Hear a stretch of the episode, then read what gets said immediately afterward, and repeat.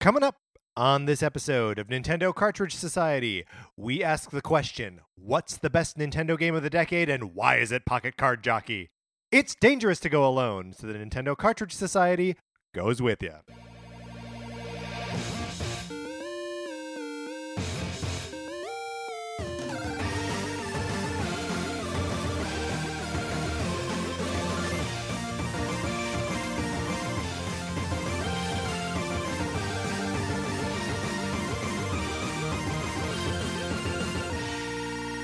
Welcome to Nintendo Cartridge Society. My name is Patrick Ellers, and I am joined, as always, by my co-host Mark Mitchell. Mark, how you doing? I'm doing great. I'm feeling cool, Hmm. calm, and collected, Sure. which is interesting for we've set ourselves with like a huge task, Yes. but it feels not as monumental as some of the other things. Like this one feels much more straightforward Y- yes. than some of the other tasks that we've laid out for ourselves. Right. As I alluded to up front, we are determining what is the single best Nintendo game of the decade. Uh, when we'll get to what that actual process will be in a second. But first, I guess some housekeeping. Uh, Sonic Forces, my copy of it, you know you want to borrow it. It's for the Nintendo Switch. All you got to do is write to us, uh, email us at Nintendo Cartridge Society At gmail.com. and give us a physical mailing address where we can send the thing. You play it for as long as you want. You send it back. Costs you Nothing. nothing. Uh, so do that. Do that. Do that. Mark, we've got some listener emails that you and I uh, need to attend to here. Um, first email we got here is from Turner. Uh, Turner writes, um, "Hey Patrick and Mark, I've been listening to the shock and awe over the last over last week's discovery that the Mario brothers are in fact twins. But as surprising as this may be to learn now, the truth is we've known about this fact since 1995 when a little game called Yoshi's Island hit the scene." Uh, in the prologue, the game sets the stage. We learn that a stork is flying through the pre-dawn sky, supporting a pair of twins in its bill. That uh, until that sneaky Kamek f- flies through the air uh, to try and snatch them both. Kamek escapes with the baby Luigi, while baby Mario plummets to the ocean sea below. Oh no! Uh, but then Baby Mario is saved when he lands on uns- unsuspecting Yoshi's uh, below on Yoshi's Island. Skipping ahead a little bit here. Uh, sorry to douse water on the uproar that this news brought on, but it does in fact appear that the Mario twin brothers are indeed a real thing. Hope the cries of a baby Mario lull your minds at e- to ease. Turner, uh, and I know that this was also brought to our attention on Twitter. Um, who who was it that uh, shouted us out on on Twitter? Do you have Um, right? Paul uh, at Paul C Pace.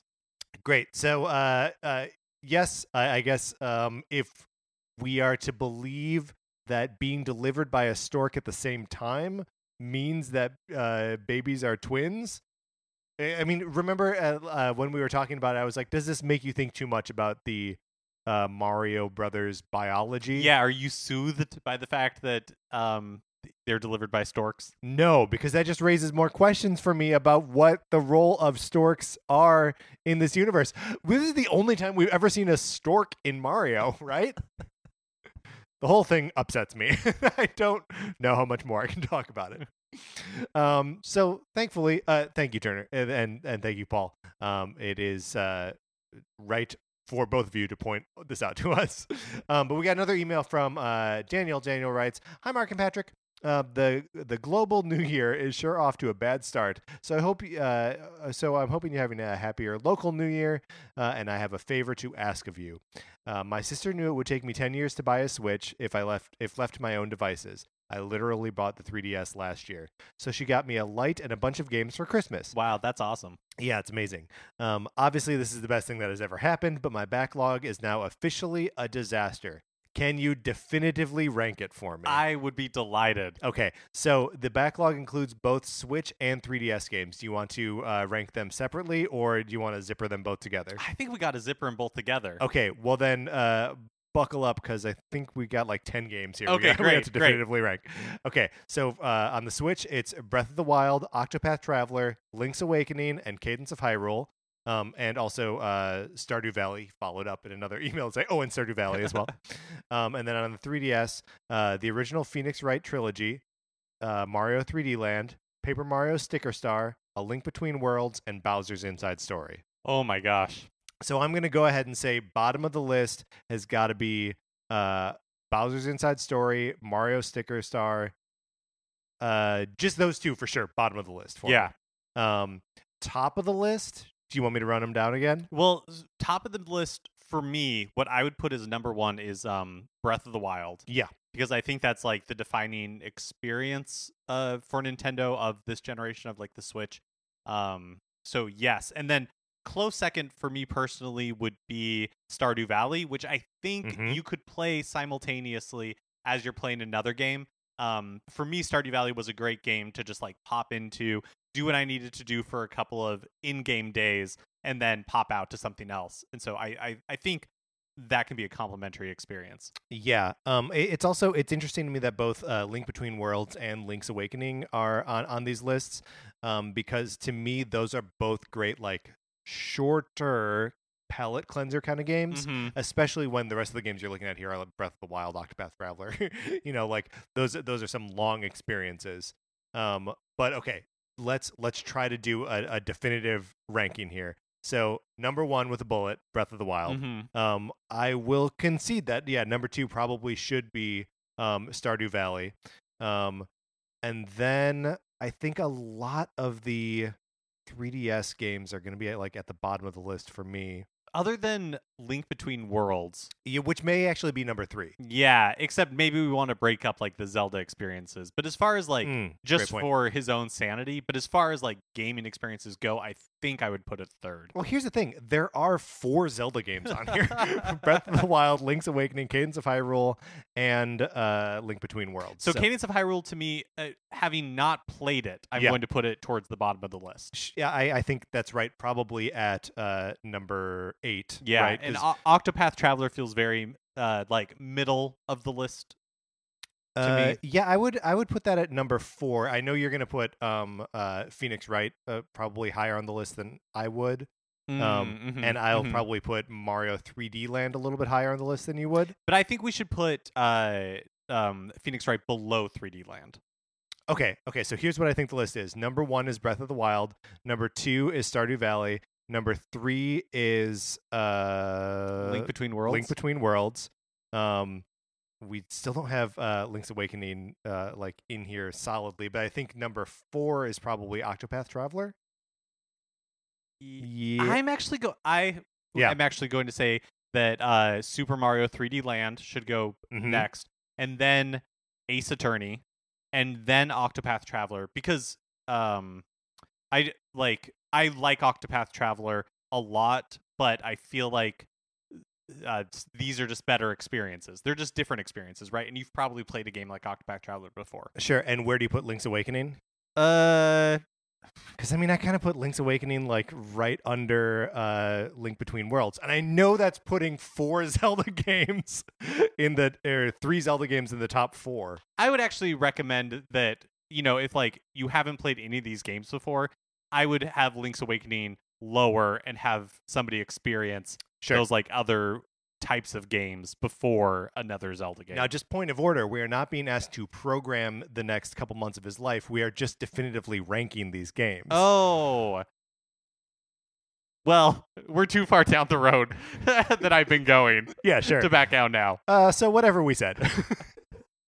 No, no, no, no. Let's All not- okay. Yeah, yeah. Breath of the Wild first, Uh huh. uh, then Stardew Valley, and then uh, Link Between Worlds. Between Worlds, And then Super Mario with 3D, Land, and then Ace- Phoenix, right? Phoenix Wright, Ace Attorney, and then uh, I'm gonna say Octopath Traveler. and then Link's Awakening. Yes, and then uh, Cadence of Hyrule, Hyrule.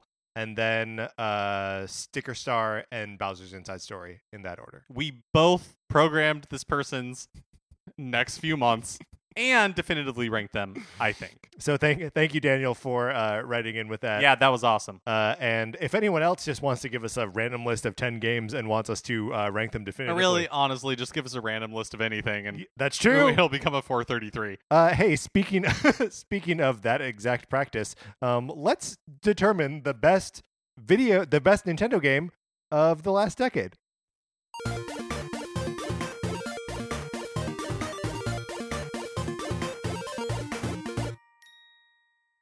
Okay, so you said earlier that this was maybe an easy task. I think it's Or easier just because it's straightforward. more straightforward. Yeah. Um, so what what we're gonna try to do here is we're each going to bring five Nintendo games that we think are the best Nintendo games of the decade. Right. So we'll at the end we'll have a list of ten. Yes. The one. Ca- so if uh, Pa- I have a game that's on Patrick's list, or Patrick has a game that's on my list, we both then- have backups. yes, we have backups. That way, we have ten unique games going into the end. Now, I fully suspect that once we get our list of ten games, I will want to talk about more Nintendo games. yeah, I'm wondering if we should start with our runners up, Mm, runners, runner ups, runners, runners up. up, Yeah. right? Yeah. Um, so uh, I I have it sort of broken into three categories: my top five, my backups, and honorable mentions. Yeah. So I'm happy to uh, run through our honorable mentions real fast. Yeah. Oh, that's I mean, a good if, point. If, if you know what you're not going to, Yes, I understand what you're saying. Um, I can do honorable mentions. I don't have mine broken up that way, but I can do honorable mentions in the sense that I have some games that are not published by Nintendo oh, okay, interesting. that um, I included in my list. So, um, yes, okay, let's uh, do that. Uh, well, let's let let's hear your not published by Nintendo uh, games. Okay, cool. So, um, I'm going to start with Doom from 2016 Interesting. that showed up on Switch. Uh, this generation, like this decade, when we're looking at it, is such like an oh kind of like weird time for me personally with gaming. Um, at the start of it, I was on the tail end of the DS Wii era, yep. and um, I bought a 3DS not at launch, like a couple years after launch. But otherwise, I was kind of on a sabbatical from gaming. I didn't really play other than my PS3. Definitely a sabbatical from like Nintendo gaming. Well, and I almost feel like Nintendo was on a sabbatical from nin- Nintendo gaming, right? Like, right, but like I missed out on a lot of like the games on the Wii U when they were happening. Yeah. Um, Again, like most everyone did. and a lot of games like on the 3DS initially. Mm-hmm. Like I did not play any of Super Mario 3D Land until uh, this past year. Yeah. Um, but one of the things that was interesting when I was looking at like all the games that have been released in those 10 years is um I feel like I fell out of love with certain genres and then like re fell in love with them and Doom for me was like me falling in love again with first person shooters. I loved I was surprised how much I loved Doom 2016. yeah. Uh really loved that game. Also I have on here Epic Mickey for the Wii Sure. From came with- 2010? yeah. which is one that is not actually a great game. It's a fine game, but it's not amazing. It's definitely not I feel like what it could have been or what they originally, you know, wanted it to be. But it is still like a weirdly ambitious, like uh, just considering the amount of content that is in there and like the number of things that it would like, you know, it's it's sort of like a Kingdom Hearts but just Mickey. Yeah, You know what I mean? totally. And for like a big Disney nerd like myself, it i found it really interesting if nothing else. Yeah, man, we need a, an epic Mickey 2020, right? Yeah, yes. Gah! Um, and then I have Katamari Damacy reroll. Uh, I've talked about this game before. It- again, it was my introduction to Katamari Damacy, but it doesn't feel one, it's not Nintendo published, but two, it just doesn't feel right to put a game like that. You know, well, if- on if, like if the you recall, decade. our listener Jason already uh, gave us crap for putting that Katamari Damacy uh, song on our best Nintendo music uh, tournament. Um, and not just putting it on there, but it, It got it very the far. finals. It got very far. Um, uh, and then finally, so this was on my list of top five of the decade, but because it's not Nintendo published, I had to take it off, and that is Ghost Trick Phantom Detective for the Nintendo DS Uh, from 2010. Um, a very like weird, specific game that is doing its own thing on its own rhythm with its own like sense of humor and sense of place. It's your play is like this guy who is dead, and so you're now a ghost, and it's like a puzzle game where you're sending like waves of electricity through like rooms so you can try to you know like manipulate npcs to do certain things to like get past the puzzle yeah, yeah. but it's so delightful and it's so self-assured and it bombed so hard uh but it's such a really it's a really really cool game that i really loved and wanted to make sure to shout it out in some capacity Uh, okay, cool. So then uh, I'll I'll mention my um, honorable mentions that uh, and there's one that I have on my honorable mentions that I'm not going to bring up right now because I think it's possible that it ends up actually in our conversation. Um, but these are games that, uh, well, I love and that I think are very important. Don't really like fit the bill uh, for whatever reason uh, for game of the decade. First, of course, it's got to be Tetris 99, baby. Um, I looked at my total gameplay time on that recently because the Switch will keep track of those things for you. 285 hours. Wow. Yeah, two and the game's been out for less than a year. So like, do the math. I've played an average of 45 minutes of of, of Tetris 99 a day uh, since the game it came out, or since the day it came out. Um, so uh, a wonderful game, but like obviously of uh, you know limited. Um, you, you can use it to play Tetris, and like Tetris Surprise is still a great game. Uh, 30 years later. Um, uh, also on this list, Super Mario Run. I loved actually playing Super Mario Run for whatever problems they had, like making the money back that they uh, that they wanted to um, from its uh, like pricing structure. Um, like the actual moment to moment gameplay, I loved, and the Toad Rally. I played Toad Rally for months after that came out. Um, it was like the quintessential like just keep playing, uh, just try for a better score, just collect more toads, just keep building it out. I loved Super Mario Run. But it doesn't, you know, it doesn't, it would feel disingenuous to actually nominate it as one of the best games of the Mm, decade, mhm. you know? Um, also on this list, the original Super Mario Maker on the Wii U, um, which I think, I don't know that I, do I consider it a better game than Super Mario Maker 2?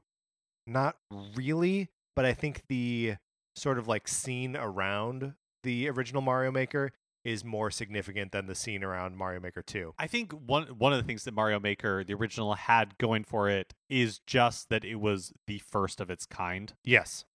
Um, and so the sequel, I think, made a lot of quality of life improvements, but it can never recapture like the joy of discovery in the first one. Yeah. Well, and like there's no escaping that Super Mario Maker 2 for all of its improvements still feels like it's missing something. Um like knowing that it says more game styles and there's just one in there you're like, "Well, okay. Where's the rest of that?" The fact that it doesn't have um like the ability to make a world that is like multiple Mario levels connected. The fact that as I'm making a level, I still feel a little bit constrained by how long it can be. Like, you know, it it should, and this is you know, should you know whatever. Um, but like if it were like a fully realized new Mario Maker experience, um, I wouldn't be seeing the edges of it like that as, as Mm, readily mhm. as I do. Um, but uh, the uh, original Super Mario Maker is a phenomenon and it's incredible. Um, uh, and then uh, Metroid: Samus Returns on the on the 3DS, another game that I loved and like committed myself to 100%ing. And like I I'm, I don't do that with games. I don't 100% games. I 100%ed uh, Me- Metroid: Samus Returns. Part of that I know is my affinity for Metroid: The Return of Samus on the Game Boy, which this game is a remake of um and like that's a game that i loved as a kid but was never really able to revisit because like trying to replay that game now is impossible right samus's sprite is so big there's no map and the whole thing is like these clumsy battles with metroids uh, and they improved all of that downside of course is that it's on the 3ds in the like 3ds is no longer relevant era um and is also uh, in you know just revealed by the fact that I was able to 100% it in about a week. Not a huge experience. Um, and then my last honorable mention, we uh, mentioned it before, is Pocket Card Jockey, uh, and th- this is a game where you race horses by playing solitaire. Um, and it's a, a wonderful game. Feels more like a time waster than anything else. And I guess uh, that's the theme of a lot of my honorable mentions. Um, Tetris 99, Mario Run, and Pocket Card Jockey are all wonderful time wasters, uh, but maybe little more than that. Uh, okay, Mark, are you ready? Yeah, let's get into it. Um, would you like to go first, or would you like me to go first? Um, you know what? I'll let you go first. Okay, so the first on my list is also the first chronologically that I have here. It is a Wii game from 2010, Super Mario Galaxy 2. Also first on my list. Oh my gosh. Um okay, let's talk about Super Mario Galaxy 2. uh, this game's amazing. It took the uh, the premise of the original Mario Galaxy and just like the premise had been established, and instead of uh, having to invent something wholly new for Mario, they just perfected it over and over again for hundreds of levels. Yeah, it feels very much like exactly what they said it did when it was revealed, where they were like, we just had too many ideas Yeah. for Super Mario Galaxy, so we had to make another game before moving on from it. Um, I uh, you know, I played it when it came out and like demolished it. Got like so far, uh, and the, so many of the when you collect all the stars, uh, you get another another complete set of stars to collect. Um, in all the previous levels, so the game is its own like baked. Well, it's already like a super sequel to the original Galaxy. It is also its own sequel in and of itself. Um, so collected all of that. Anyway, uh, today I was like, I just want to make sure, right? Like I have wonderful memories of this game, but I want to, I want to play it. So I fired up the old Wii U uh, and put the Wii disc in, and you know, struggled with my Wii remotes, and was like, oh man, standard definition. Uh, you know, all, all the sort of like sticker shock that you, not real sticker shock, but all the kind of uh, time travel shock of playing a game from ten years ago. Um, uh, and that all wore off immediately when I started running around and jumping around tiny planets uh, and just having an awesome time collecting stars. So, uh, I really appreciate Super Mario Odyssey and Super Mario 64, but the Mario of my heart is course based Mario. And I think that Galaxy 2 is kind of like the perfection of that formula. Totally. It also does the uh this the sort of thing that um like one of the joys of Mario is uh like secrets and that like there's discovery even within like a course based format.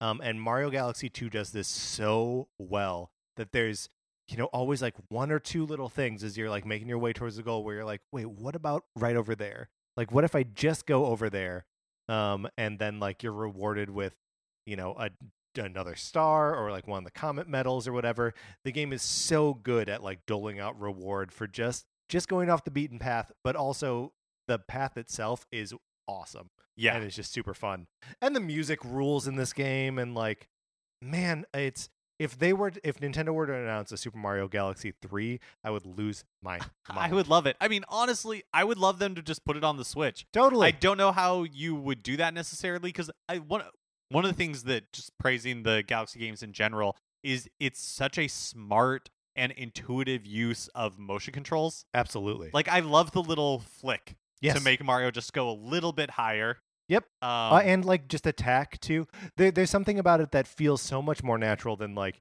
using it to make link swing his sword or, or you know whatever mhm. um because it, it is just like a like you're just batting something away and then mario just does it yeah. um and you know would i want them to do that with like the motion controls on the switch eh, you know I- Not really. not really um but like even the the pointer uh, controls to collect star bits or have the second player collect star bits and freeze enemies for you um is a perfectly enjoyable way to like play you know like kind of passively but still play it with the the first player Yeah. Oh man. Yes. Such a good game.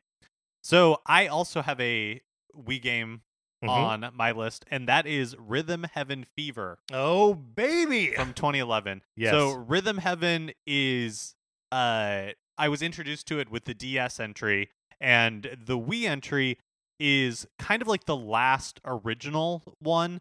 They had a WarioWare Gold-esque Rhythm Rhythm Heaven I can't remember what it was called like Forever or something like that. Um which was kind of like a compilation with a few extra new games on the 3DS. yeah But here is a series I would love to see come back.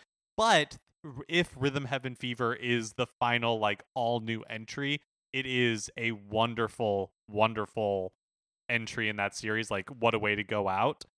I it, Rhythm Heaven is like my favorite uh, rhythm game. It's just so fun. It's really cute. The games don't like wear out their welcome. The music is amazing. It's weird. It's funny. Uh, it's yeah, I love it. I love it so much.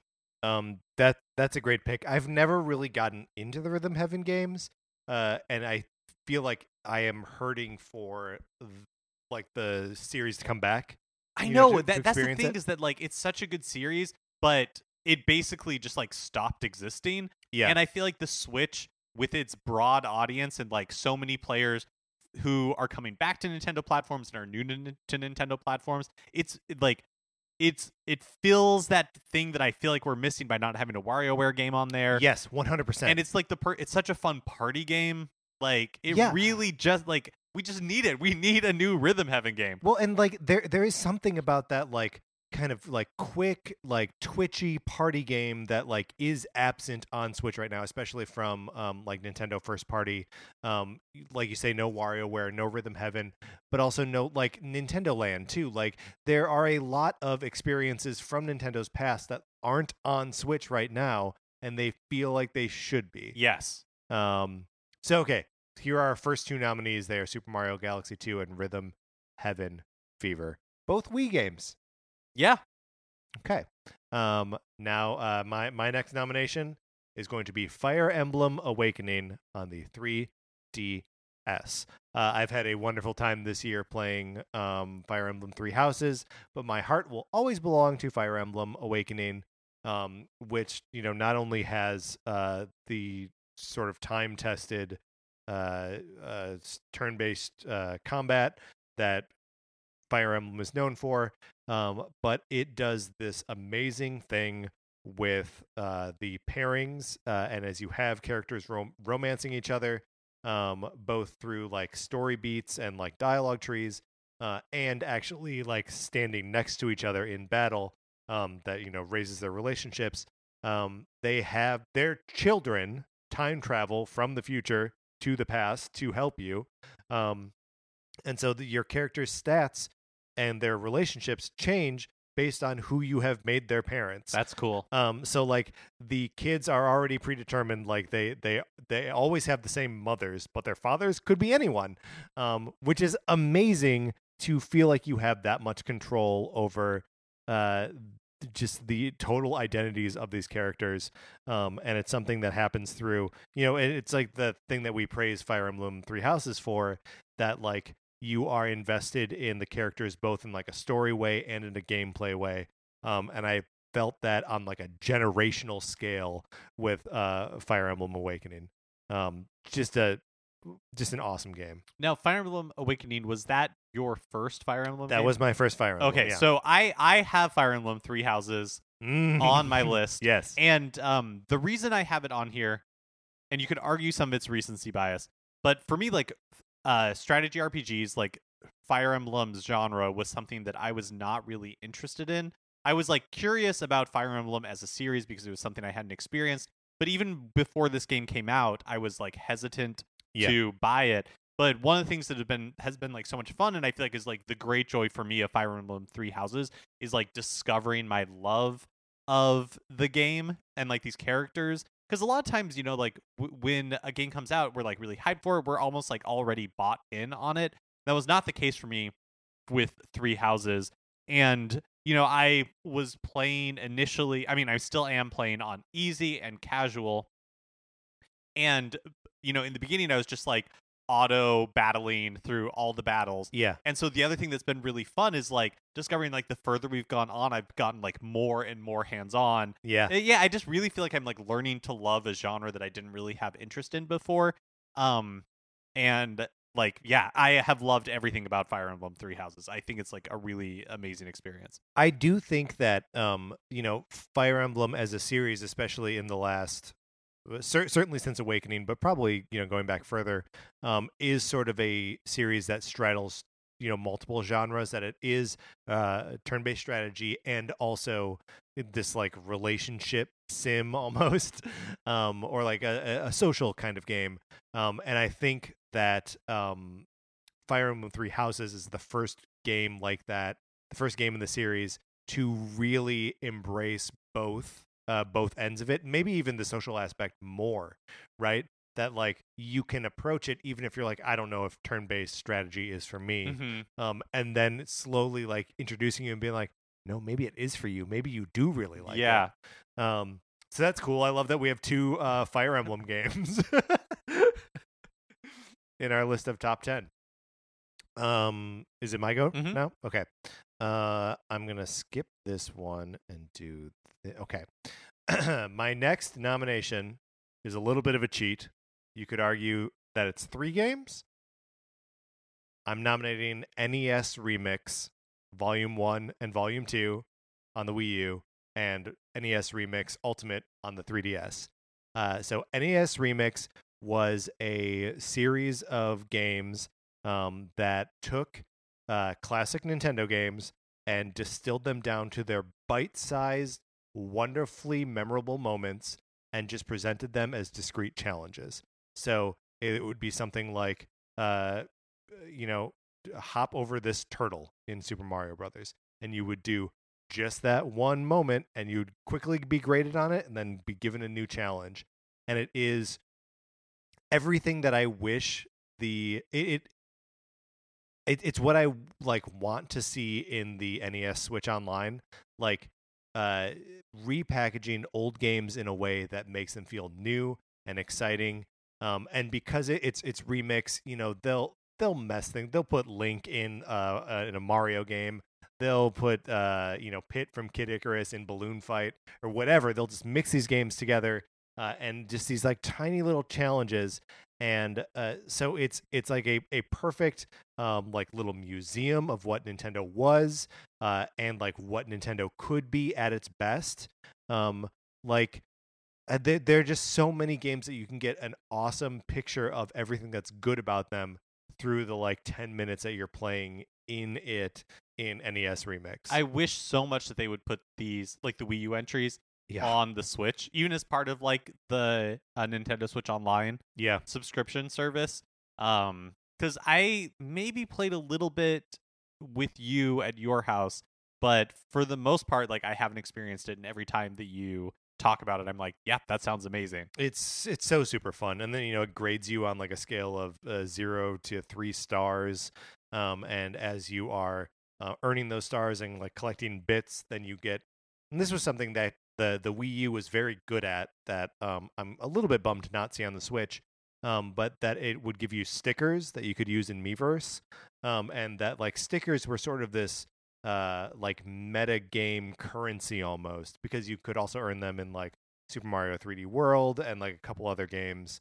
Yeah, it Um, was kind of like their like half answer to trophies or achievements. and it's a perfect it's perfect I, Yeah. c- I am so bummed that they don't have that on switch because and you know i guess if you're not like writing messages there's no like application for them but there's something cool about just looking at your sticker book and being like look at all these stickers i got. yeah, totally. um it's super fun and super collecty and like just feels quintessentially nintendo um so uh, yeah N- nes remix uh volumes one and two or ultimate are all i'm just putting it on there as one one game All right. Um, next on my list is of course Nintendo Badge Arcade.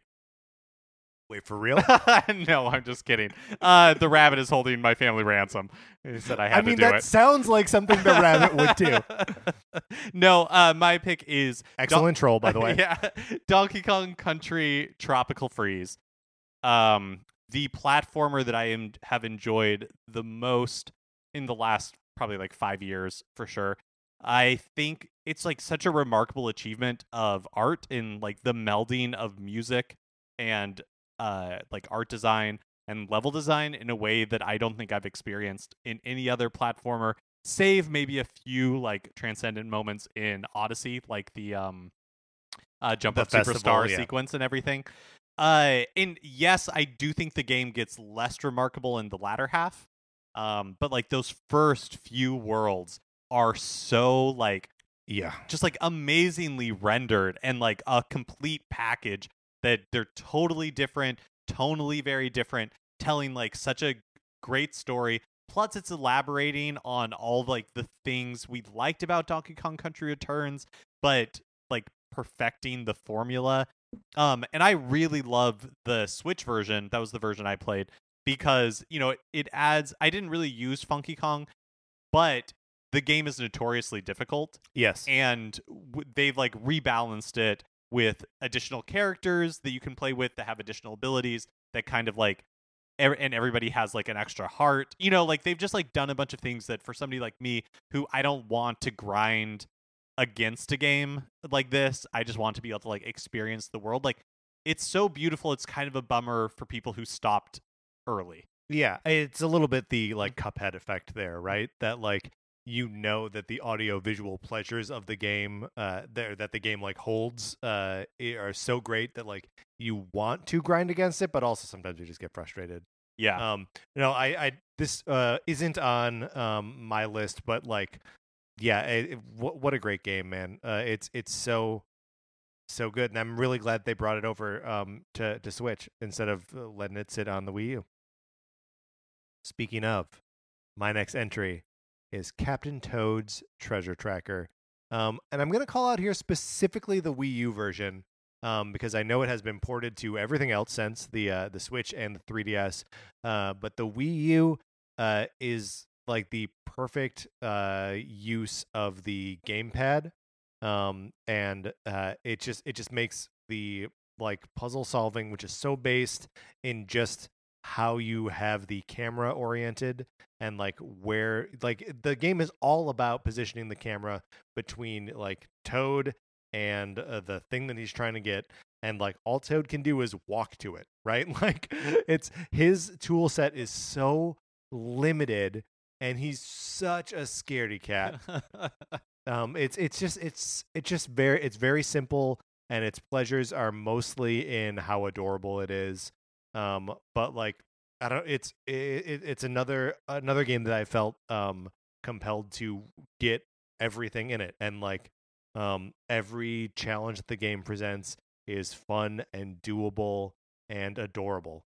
Um i love captain toad treasure tracker So I have one more on my list, and then we'll have to c- go to the um my like runners up sure. in order to determine. So, but I will nominate Breath of the Wild, Legend of Zelda: Breath of the Wild. is also on my list Um, it is just like the I think foundational game of the generation in the way that like Ocarina of Time was before.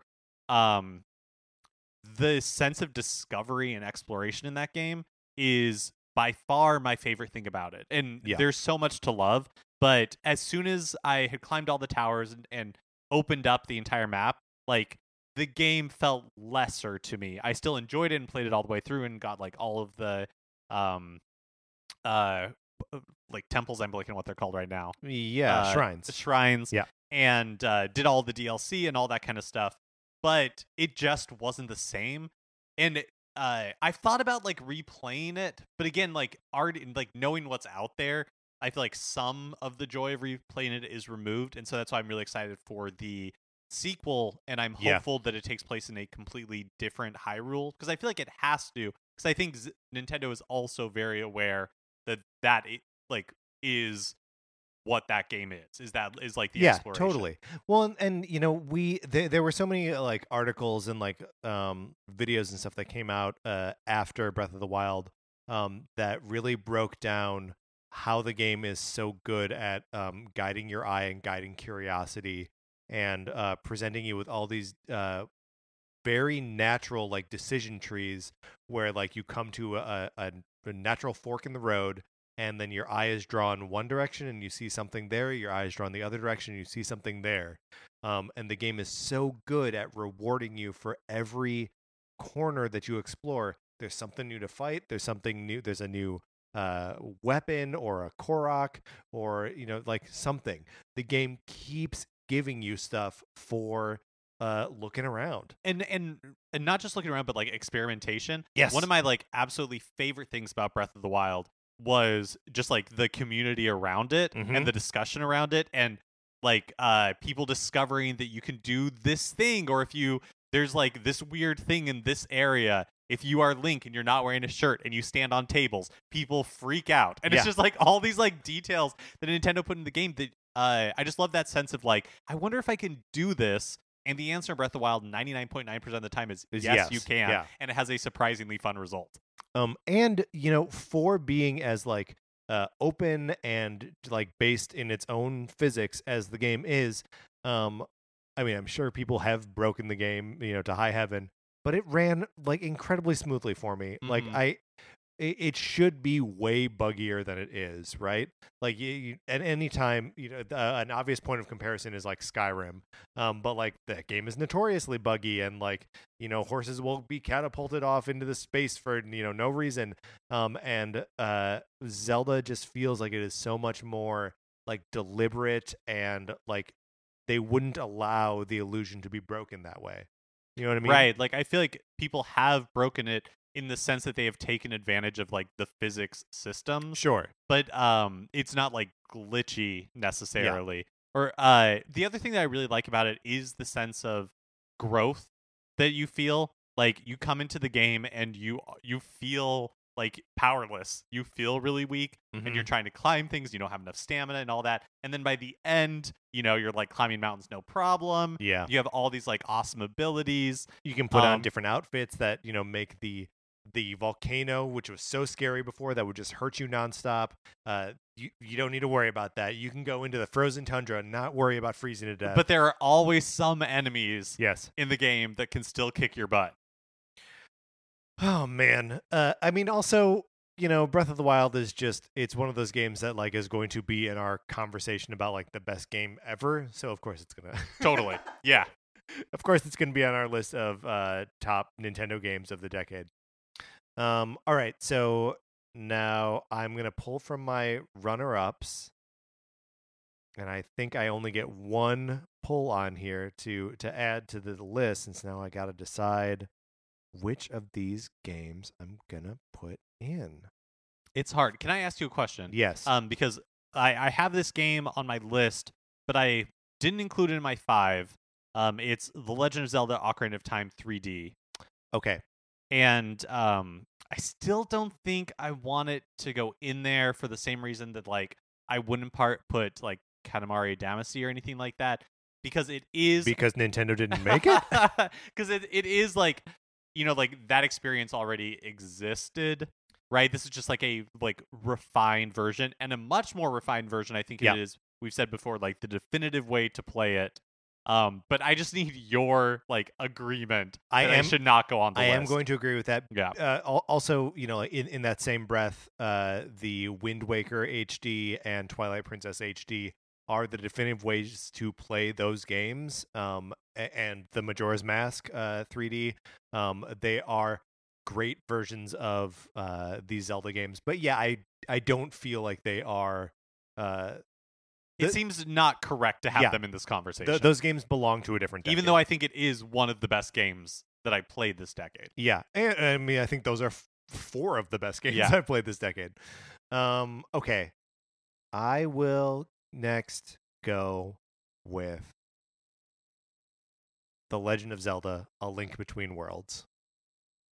This is great because it saves me from From having to choose it, having to choose it Um, we were just talking about this game earlier in the episode. Uh, th- thank you, Daniel. Um, but it is just a perfect. You know, a, a lot of these games, a lot of the games that I've mentioned uh, specifically, have sort of a, a backwards look to them, right? Like um, NES Remix is giving you all these NES uh, experiences again in a different package, and in a lot of ways, A Link Between Worlds starts as a uh, a repackage of Link to the Past, right? Um, which is already one of my favorite games ever. So like, it's going to put this game is already off uh, on a positive foot for me. Um, but the way that you can uh, traverse uh, locales by uh, becoming a painting on the wall um, adds a three dimensionality to the space, which uh, totally reinvents it, right? Like that uh, they're spaces that you remember, but now that you see through a totally different light and mean something different, uh, which is an incredible, remarkable thing. And I'm sure the experience is lesser for people who don't already love the game, but I don't think I am just having like a nostalgia reaction. I think I am having the intended reaction of here's a thing that you know, now I'm twisting it completely. Yeah, and I think that's through throughout true throughout the entire game. When you know this was the first time in a very long time that you were able to choose the order that you wanted to do the dungeons. Absolutely. You know, it, it introduced. um Is it Nabbit? Who's the what's no, the what's no, the name no. of the uh, Ra- uh, uh, Ravi? Yes. Yeah. Yeah. yeah, yeah, Who like runs the store and you know, you don't have to do temples in a specific order to get the item that completes that temple. You can like rent it or buy it with rupees. Um Lorule is really cool. Like the story is great. Uh the story is uh, amazing uh like just just to uh kind of double down on that for a second um that like uh that Lorule is uh, a sort of dark reflection of Hyrule, and not just in a uh, light world dark world kind of way like in the original link to the past um but in a way that is much more like meaningful and that there are analogs for the three main characters in zelda um, that like feature into what you're doing in uh, just really amazing, meaningful ways. Well, I also think uh, you were saying earlier that you were already bought in a little bit because of your love for Link to the Past. I, for me, I think it was the opposite. I was a little more hesitant. Like when it was first revealed, it was kind of like, what? Uh, like you're excited because it's a new Zelda game, but it's like, why does it look like it looks? Yeah, You know, his name is it- Ravio, by the Oh, way. Oh, Ravio. Ravio. Um, why does it look how it looks? Like the art style at first was a little off-putting Yeah, you're like, is this just like playing in the world of Link to the Past? So initially, I wasn't as like sold on it because I loved Link to the Past so much, but it totally like my fears were so unfounded. Yeah. You know, like it's uh and it plays with 3D in a fun way. You're not really punished for not using it, but when you do turn it on for certain like palaces or temples, it it just looks really cool. yeah. Um, and I, it, it's so interesting to think that like, uh, we put so much like emphasis on what like the the 3D Zelda is doing, you know, that like uh Breath of the Wild obviously goes in this conversation of best game of the decade. Um, but like uh, Link Between Worlds I feel like is no less deserving of a spot on on this list. Mhm. um, and is just the, the 3ds is weird man like there's so many good experiences on there um, and it uh, i don't know it just it feels like a, a quieter platform for whatever reason Okay, so that leaves me. I'm debating between six games, and I'm, I'm maybe i mean after this i have another five games to mention yeah. So, um, uh, would it be weird if I tell you what the six games are and we kind of like hash it out together? sure so uh, and I- I like i said i have five more games so uh, you give your six and then i will tell you which of those i have on my list of five and we will just discuss those Okay. Awesome. okay Um. So I have Super Mario Odyssey, as do i Super Smash Brothers for Nintendo 3DS. interesting i i uh, chose ultimate but Okay. yeah. Um. So just why I chose the 3DS version Mhm. is because again I had been kind of like, uh, I just hadn't been playing much Nintendo in those like gap years, basically. Um. But one game I did play a ton, and one game that got me through like jury duty was uh Super Smash Brothers for Nintendo 3DS. And yes, uh obviously Super Smash Brothers Ultimate is such a remarkable achievement yeah but having Smash Brothers on a handheld system for the first time was transcendent. Absolutely. Especially feeling like a fully formed, not compromised. It didn't you knew it was, but it didn't feel like a compromised version of Smash. yeah, that is also the Smash game that I think I've gone the deepest on. Like that I, you know, just for I feel like I was doing a lot of traveling that year or something. Um or maybe it was just like one trip to Florida, which means, you know, a million hours on a plane. right. um and like just being able to play that game just like head down unlocking characters uh making Mii characters which i really got into for a while um and just like customizing them and you know uh, saving using like a, a amiibo to uh like have to create these like ai characters it's just super fun So um next on my list is Labo, Nintendo Labo. oh that is interesting So I think the reason why I think Labo is again a like incredible achievement of engineering Yeah. and design, um, and is inc- like most of the packs are super fun to put together. I think where Labo for me doesn't really make the grade Yeah. is that like the experience of building something, especially the first time, is so fun, uh, and like it feels like a magic trick because you're like doing all these weird things Mhm. and then uh, when you put it all together, you're like, this can't possibly work. Oh my gosh, it like really works. Yeah, it, it is two magic tricks, right? Because the one magic trick is building something, and you're like, oh, look, it all came together. And then the second magic trick is, by the way, it does something in the game, Yeah. which is incredible. But I uh but I think like the more you do Labo, like the less Yeah. um like once you know how the magic is done, it's just like less remarkable. And um I think also for me my experience with Labo was the fun was around building it Yes. and then the software I you know like it never really grabbed me and uh, I never like really got into like the lab part of it, like building my own stuff and like, yeah, the all garage. Uh-huh. Yeah.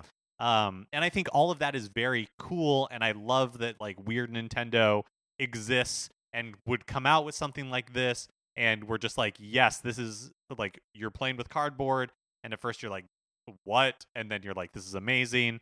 Um, but you know, I don't think it's really one of the best games of the decade, even Uh, if it's one of the most interesting. Yeah, I, I will also add that. Um, well, I love putting together the labos. Uh, all, all of the more complicated ones, the uh, the car like steering wheel, the piano, all of them. As we approach the end, I become impatient. Oh yeah, you're just like, come on, yeah, yeah. yeah, you're like, on, I get it, I get it. I, I get it. Yeah, Yeah. The, the way you present these instructions is real cute. Just uh, let's just finish it. Yeah, But- absolutely. But that's only like the last ten percent of it. You know, I'm having fun up until that point. Uh, next on my list, I have Splatoon 2. Great. I love the world of Splatoon. Yes. Um, I it's another one where I'm just like, yes, Nintendo was like, we're making a, a third person shooter. Like this weird squid thing. People are like, this is the dumbest thing I've ever seen. It comes out and everybody's like, this is amazing. Yeah, it's it does it like muscles its way into being charming, right? That- yeah. Like it should I think we should hate it. right? like it's got that uh so obnoxious like 90s Nickelodeon cool, but like it just does it with such authority and style that like it, it's undeniable. It's so fun and so cool. yeah. So that one, I like. I could really see a case for. Mhm. Um, I also have Mario Kart 8 slash Deluxe Yep. on here because I think it is the um like Mario Kart perfected. yeah, I also have uh, Mario Kart 8 Deluxe on my list. And then I also have Animal Crossing New Leaf. Oh boy. Um so uh do you want to talk about New Leaf a little bit or I think it again, just like uh, Mario Kart and uh, uh, Smash Brothers Ultimate, is like Animal Crossing perfected to this point. Yeah. I don't know. I'm so interested in New Horizons. I think they are being smart to do something like kind of radically different, like a completely new setting. That was one of the things going from Wild World on the DS to City Folk on Wii. Like City Folk felt like just kind of like a like farty, you know, like elaboration on Wild World instead of something totally new, which I think you kind of have to do for like the console version. And so, um, but I think uh, New Horizons is a great step forward potentially, and that New Leaf is going to be like the perfected form of what old Animal Crossing was. Sure. Um so uh, uh of of those you've that that's all six games? Yeah. Uh so of those I I had um Smash uh of one form or another. Mhm. I put Ultimate, but um Super Mario Odyssey and Mario Kart 8 Deluxe on my list. The other two games that I had on mine are um WarioWare Gold um which you know a, a, again maybe suffers from being too late in the 3DS's life cy- uh, life cycle um, but has all of the WarioWare in it. Uh, do you want to play any of the WarioWare microgames you've ever played ever? They're all on this thing, um, and has just so many different ways to interact with it. It can be touch, it can be tilt, it can be like traditional controls. Um, just a wonderful entry in the series. Um, and then, of course, Super Mario 3D World Mm, on the mhm. Wii U. Um, I, do, I I mean, is there like a, a jar I need to put a coin in now? uh, because I, I've mentioned this game and uh, sing its praises uh, hi- highly enough. Um, uh, just an incredible single player experience, an incredible multiplayer experience. Um, I don't know that I've laughed harder playing a video game than uh, Sarah and I trying to uh, like get up to some platform somewhere, um, and like just taking turns like jumping off of each other while like in the air um and you know we're just like laughing hysterically and at one point out of my mouth tumbled the phrase get a load of these idiots like referring to the characters on the screen that we were controlling and i just it, it's just pure joy for me um in both like uh the silly way and in the feeling like you accomplished something uh through playing a game uh kind of way. And just as i would kill for a uh super mario galaxy 3 i would similarly kill for another super mario 3d style game. Um okay so what does that mean is our 10th entry here? Or do we just make it 12 and put uh odyssey Kart and smash on there Hmm. Um. or do we take smash off because we can't decide on which one which version Yes. Let's do ourselves that small mercy and remove Smash Brothers from consideration. Don't we have Don't we have room for you to choose one more and me to choose one more? We have nine right now. Oh. We have uh, Galaxy 2, Rhythm Heaven Fever, Fire Emblem Awakening, Fire Emblem Three Houses, NES Remix, all of them, uh, Donkey Kong Country Tropical Freeze, Captain Toad Treasure Tracker, Breath of the Wild, and A Link Between Worlds. Oh, okay, cool. Um, I think my vote is Mario Kart 8 Uh, slash okay. Mario Kart 8 Deluxe. Um, I will back that play. Um, but quickly, let's talk about Super Mario Odyssey. Mm-hmm. Um, and uh, why it maybe ends up not being on the list. So Super Mario Odyssey for me is a game that I learned to love, but initially like admired it for its craft, but had a hard time like really getting into. Sure. And I think part of that was just the mistake in the way that I played it, which was like I would go as I was ex- discovering the kingdoms, I would try to like get as close to 100% as I could in each kingdom, which is the not to tell you that there's a wrong way to play the game, But that's the wrong way that's to play the, the, game. wrong way to play the game. Yeah. Like you should definitely go th- all the way through the story and then come back. Um it has the highs are so high uh but it just wasn't like consistent enough for me to uh like really love it. Yeah. Uh, well, for me, one of the reasons that I don't have it like in my like solid top five is that um, it's uh, it's an amazing game, obviously, and the worlds are huge and expansive and glorious. But one of the things that I enjoy doing in it most is just making Mario run around. I love making Mario run and jump, and part of that is because he loves it so much. Uh, he'll shout and laugh and uh, just have the best time, uh, and I feel that immediately um, but I feel that more in Galaxy. Um, you know, he's just frequently unrestrained by gravity um, and is just flying through space and beautiful and wonderful uh, in, in Galaxy in a way that he is, uh, you know, more often hampered by uh, the environment in in Odyssey. Again, I love that, love love that game. Yeah, it- it, it does so many great like it's such a love letter to Mario. Yeah. The music is amazing. Mhm. um, and surprising. Like what I love about Odyssey is like how surprising it is. It is a love letter to Mario, but it is not a slave to Mario's yes, past. Like it does such interesting things. Like um, uh, like you go to that hyper realistic area with the dragon, yeah, you know, and it's just like a one off. Or um, you know, Koji Kondo is he's not writing the more traditional Mario themes. He's writing uh the um Steam Gardens theme, right? With like yeah, you know, like it's like everybody having fun. The costume mechanic is amazing. yep. Uh, so it is a great game, but yeah, for whatever reason, it it, it just isn't like uh consistently my favorite. Um, so one thing that I it's, uh, just just to recap our list right now, our uh, ten best Nintendo games of the decade are Super Mario Galaxy 2, Rhythm Heaven Fever, Fire Emblem Awakening, Fire Emblem Three Houses, NES Remix, Donkey Kong Country Tropical Freeze, Captain Toad Treasure Tracker, Breath of the Wild, Link Between Worlds, and Mario Kart 8 Deluxe slash Mario Kart 8. Um, so one thing I did want to point out uh, from uh, just like going through and making these lists is that I feel like there's not huge variety um, in the uh, franchises or like types of games that like clearly rise to the top as um, like the best Nintendo games. Um, like it's a little bit weird that uh, you know like I mentioned a- a Metroid game as like a runner up. Um, but like I would never try to make an argument for that being one of the best of the decade. There's no Star Fox on here. Um, there are, you know, I, I, I just I, I feel like Nintendo for the last decade has been leaning, as they kind of always are, uh, pretty heavily on putting their quality behind Mario and Zelda That's interesting. I think for- and Fire Emblem. yeah, like I mean, exactly. Yeah. Like I, I, I think for sure that is like their core competencies that they have been perfecting for over thirty years now. Um, it is in their blood, Yeah. and so I. It doesn't surprise me that that's like the list. Um, that's like the cream that would rise to the top.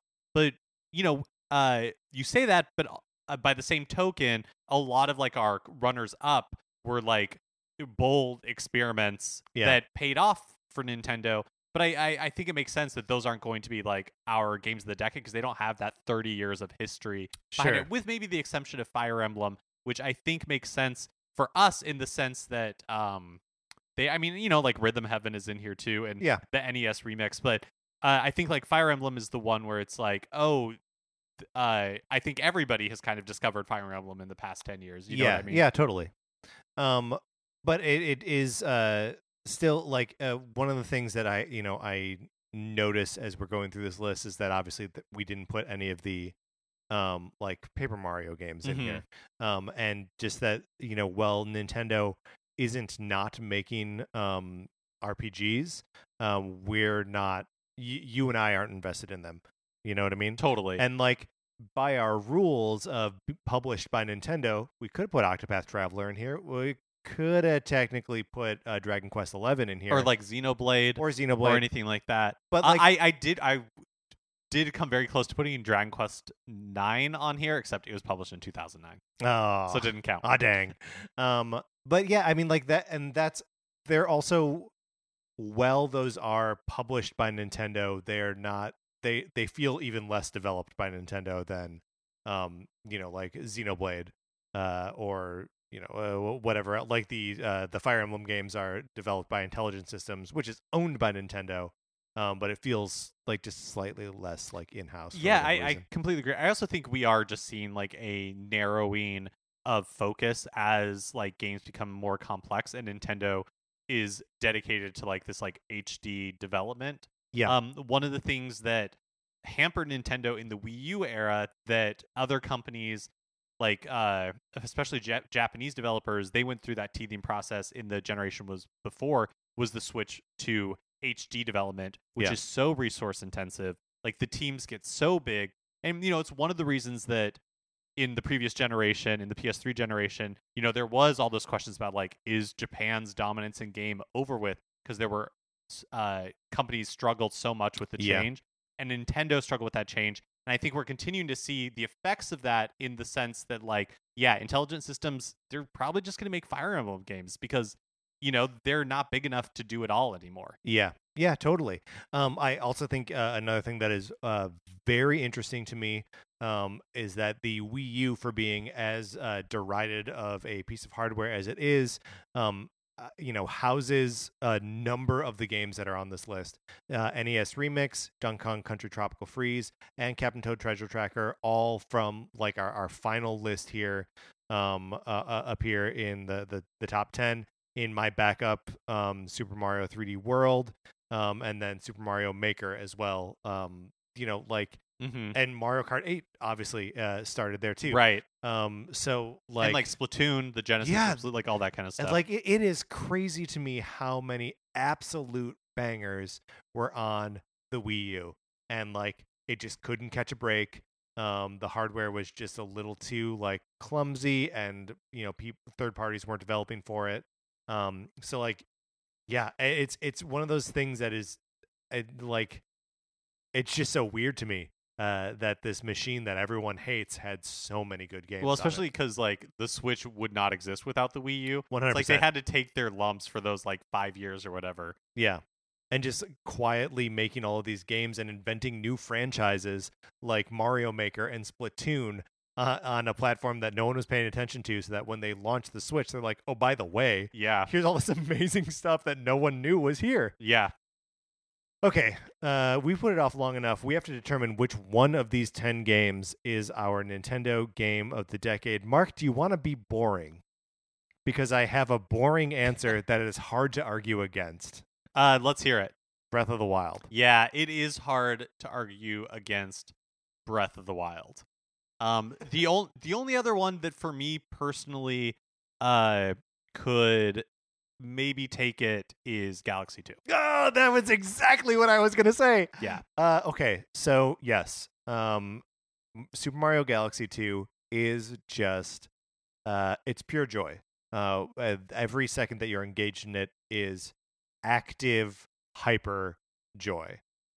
And I don't think that is true of Breath of the Wild. Mm-hmm. Breath of the Wild is more subtle than that, and therefore, like a more effective artistic statement. I think. Um, but there's something to be said for being happy all the time. right. I know, and uh, I think you know, uh, very early in the run of this podcast, we named Breath of the Wild like the best Zelda game of all time, and at, at when we Definitively. yeah definitively and when we and i think that list still holds um even after our uh like 150th episode When we- or something. Yeah, when we undefinitived some of our lists. um and at the time we were like oh is this like recency bias? But i think obviously like it is held up um it- but it's too early to say i have said it. Like we've all said it before but it is too early to say like oh this is like the new foundation in the same way that ocarina of time was. Yeah. um but it feels that way whereas like galaxy 2 feels like uh like the period on something like it feels like Mhm. the end uh and so it's Well, especially, I mean, having now the 10 years since then that we see that it is a period, right? We Right. see that that was the last statement on that sort of gravity bending course based Mario that stopped there. yeah um and so it's like which one do you reward almost right Yeah. like the perfection of something or the beginning like the exciting like beginning of something new I will also say that, um, well, I was able to look past it pretty quick playing this morning. The standard definition on uh, Super Mario Galaxy 2 is a bummer in, 2000, in 2020. Uh, that, you know, it's. Uh, I would just love to see it. Uh, in like glorious hd man, it would be wonderful. So, I don't know. What do you think? Uh, I think for me, Breath of the Wild is my choice. I love all of these games Mhm. dearly, um, but it's just really hard to argue against like all the surprises that Breath of the Wild like provided. Breath of the Wild is also one of those games where, um, you know, we we get uh, uh, friend requests on our switches um, from people listening to the show. Thank you to everyone who does. I, I, I love seeing what games people are playing and and um, all, all that stuff. So, and you can find our friend codes Mhm. in uh, the episode description of all of our episodes. and one of the things that uh, I think is an amazing commonality is how many people have uh, played Breath of the Wild, um, and that everyone who does has over 100 hours logged in it. Like it is not a game that you can play part way. Like it just it grabs you and it like takes you on this amazing adventure through a world that you like can't stop exploring. And I love that everybody's experience is different. Absolutely. Like it's not possible for you to have like the same experience as somebody else. Right. And, you know, in the early days when it was like, well, where did you go first? You fought like a giant sandworm? I can't tell you how far into that game I was before I even encountered one of those things. Or before when I knew that there was like a like a horse, a deity. Yeah. Yeah. And like, you know, discovering how to like hunt dragons and like all of that stuff. Um I mean the the discovery period for that game as we were all doing it at the same time was uh, amazing. And maybe that's even one of the things uh, that will make the game not hold up in the future. That like it will have been mapped by uh, you know Mhm. websites and walkthroughs, uh, and not everyone is uh, uh, finding it all at the same time. Um, but man, for uh, you know March of 2017 was an amazing time to experience that game. All right, uh, so we talked for an hour, and we came to the most boring, obvious conclusion that The Legend of Zelda: Breath of the Wild is the best game of the decade. Mark, would you like to close out this segment? Yes.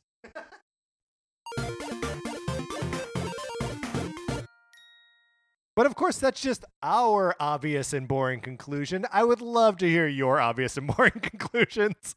Uh, so you can email us and let us know what games we might have missed, or if there's something that we weren't giving enough credit to, or if we should just shut up about Breath of the Wild already. Uh, you can email us at Nintendo Cartridge Society At gmail.com. and let us know. Thank you so much for listening to this episode. Uh, please remember to rate, review, and subscribe on Apple Podcasts if you haven't already. Um, and if you like the episode, you can share it on Facebook or Twitter. That kind of thing helps us out tremendously. Um, on Twitter, I am at Patrick underscore Ellers. Mark is at MKE Mitchell, and the show is at Nin Cart Society. We also have a Facebook page, which is just Nintendo Cartridge Society. Olivia Duncan made our logo. Our theme music is provided by 8 Betty. You can get more of his music by going to 8bitbetty.com or by listening right now. For my co host, Mark Mitchell, this is Patrick Ellers r- reminding you that Rusty's Real Deal Baseball also came out this decade and we didn't talk about it, and it's a crime. And saying thank you for listening.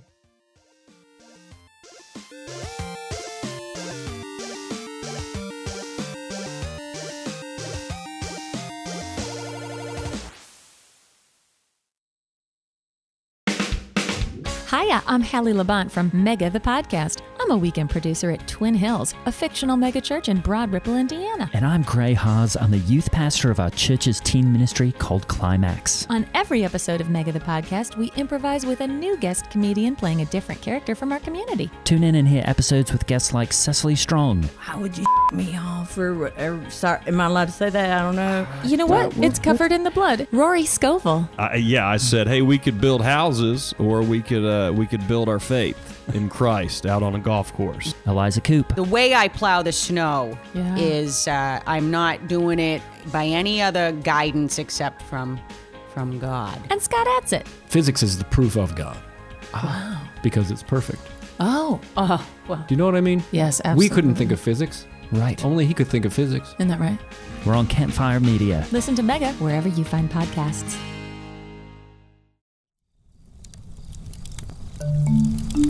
Campfire.